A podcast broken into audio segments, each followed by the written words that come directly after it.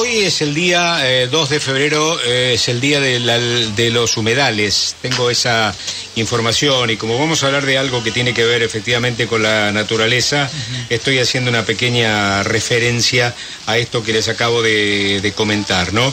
Repito, hoy es el día de los... Día Mundial. Día Mundial de, lo, de los Humedales uno, una, una, parte de nuestra geografía tan mal maltratada, tan no considerada, con todos los inconvenientes que estamos viendo por el tema de la, de la falta de agua, de las lluvias y también obviamente de los incendios. Hoy me decía un amigo en Corrientes, en Corrientes hay una situación realmente increíble. Digo porque el número que hoy un amigo me, pasó eh, no me hace menos que mm, tener una tarde de espanto, porque me habla de una cantidad de incendios, ahora te lo voy a precisar, pero no quiero demorarla, a Verónica García. Ella es especialista e, en ecosistemas marinos de la Fundación Vida Silvestre y han hecho un estudio sobre la cantidad de cosas amenazadas de las costas bonaerenses y ahora uno se pregunta, con tanta cantidad de gente que está poblando las costas bonaerenses, cómo será la situación. Pero vamos a darle la palabra a Verónica, que seguramente tiene mucha más información puntual eh, que nosotros. ¿Cómo estás, Verónica? Buenas tardes. Fernando Bravo es mi nombre. Hola, ¿qué tal Fernando? Gracias por la invitación. Bueno, sí que ustedes han difundido efectivamente una información muy, muy dolorosa y muy triste de cómo es el plástico la mayor agresión que tiene en la costa y que tiene el mar, por otra parte, ¿verdad?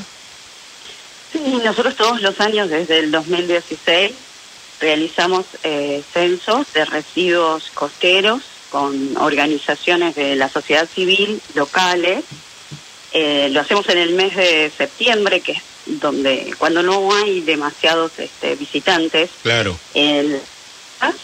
y lo que hacemos todos junto con voluntarios es en un área determinada contar la cantidad de residuos que hay, determinar qué porcentajes son plásticos, qué porcentajes son de otro tipo y qué tipo de residuos encontramos.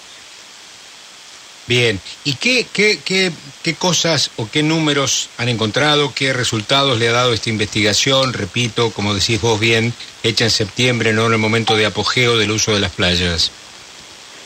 Bueno, encontramos, eh, fueron más de eh, 420 mil metros cuadrados censados, eh, recogimos, identificamos más de 40 mil residuos y encontramos que el 84% estuvo constituido por plásticos. Esto es una tendencia que se viene repitiendo todos los años y que también se repite a nivel mundial. Pero este año, a diferencia de años anteriores, lo que encontramos fue una mayor proporción de colillas de cigarrillo, más de 6.600 colillas. Siempre encontrábamos fragmentos plásticos como, como los principales, ¿no? Los fragmentos plásticos son digamos, eh, fragmentos de, residuos plásticos más grandes que pueden ser, eh, por ejemplo, botellas, etc. Este año las colillas de cigarrillos fueron el ítem principal. Después, bueno, telgopor, envoltorios plásticos, bolsas plásticas, tapitas y botellas. El plástico, eh, digamos que no muere nunca. No, en realidad no se conocen demasiado el, tiempo de degradación de los plásticos porque se supone que llevan eh, décadas o, cientos de años, entonces es muy difícil saber cuánto tiempo tardan. El problema es que cada vez se van fragmentando más, ya sea por acción del uso o por acción mecánica, y se transforman en lo que conocemos como microplásticos, que son plásticos menores de 5 milímetros. Eso no se puede ver por el ojo humano pero sí eh, desde hace unos años los científicos están estudiando en diferentes ambientes, tanto en ambientes fluviales como en marinos, dentro de los organismos mismos, y los están encontrando, ya sea fibras, son algunas bolitas de, colores, y están encontrando que hay en peces, digamos, hay en mariscos, hay en, en moluscos, en crustáceos, eh, los animales obviamente no los ven, no los reconocen claro. y, los ingieren, ¿no? y también se han encontrado en, en, heces de humanos y se supone que los estamos incorporando vía agua, aire o alimentos. Claro, claro. Eh, ustedes hacen una observación muy interesante ¿no? sobre el tema de los plásticos. Por ejemplo, una botella de plástico a lo mejor tiene una utilidad mínima en tiempos y una vida mayúscula en su durabilidad. ¿Sí? Alguien compra una, un, un, envase o un producto en plástico ahora en el kiosco y a lo mejor llegó al kiosco hace, no sé, suponete tres días y uno lo usa y ya no tiene una vida útil posterior al uso de ese elemento de plástico que puede ser cualquier cosa, ¿no?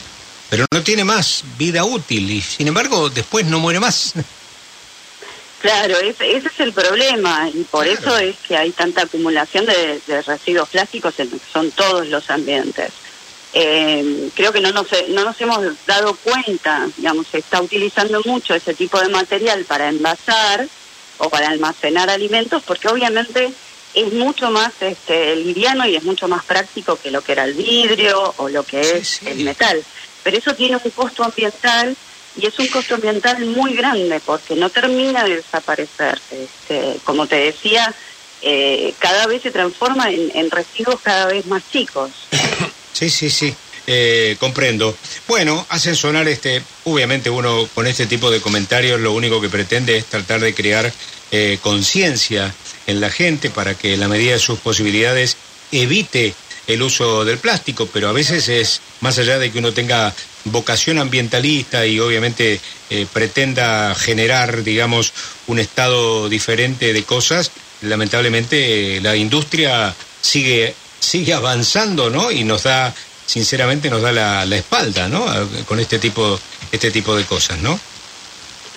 Claro, es, eh, digamos, son las soluciones son de, a partir de todos, ¿no? De todos los sectores. Este, lo que pueden llegar a hacer las personas es súper importante, no solamente el reducir la compra de estos productos, sino también disponerlos donde corresponde, ¿no? Porque, digamos, en muchas eh, ciudades hay sistemas de separación de residuos y, estos residuos reciclables pueden volver a formar parte de la economía circular.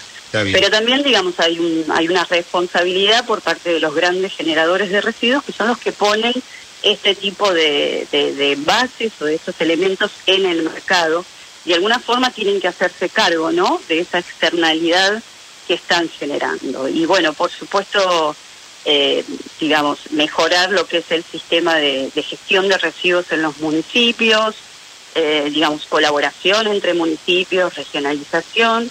Y otro tema muy importante tiene que ver con los sistemas de tratamiento de residuos sólidos en los que pueden ser los fluviales, la boca de tormenta, ah, los ríos, los arroyos. es un problema de, de múltiples factores y de, de solución. Pero lo que sabemos es que si, si las cosas siguen como hasta ahora, en el 2040 se puede triplicar este problema. Sí, sí, claro. Además la ignorancia de la gente, ¿no? Que cree que tirando algo al agua es eh, realmente un tacho de basura y el agua es algo realmente preciado, ¿no? Realmente preciado. Bueno, eh, y además de eso, la contaminación ambiental general, ¿no? Que se genera con toda esa, esa cuestión. Verónica, muchas gracias por atendernos. Sé que sigo usted muy bien, ¿eh? Muchas gracias, un gusto.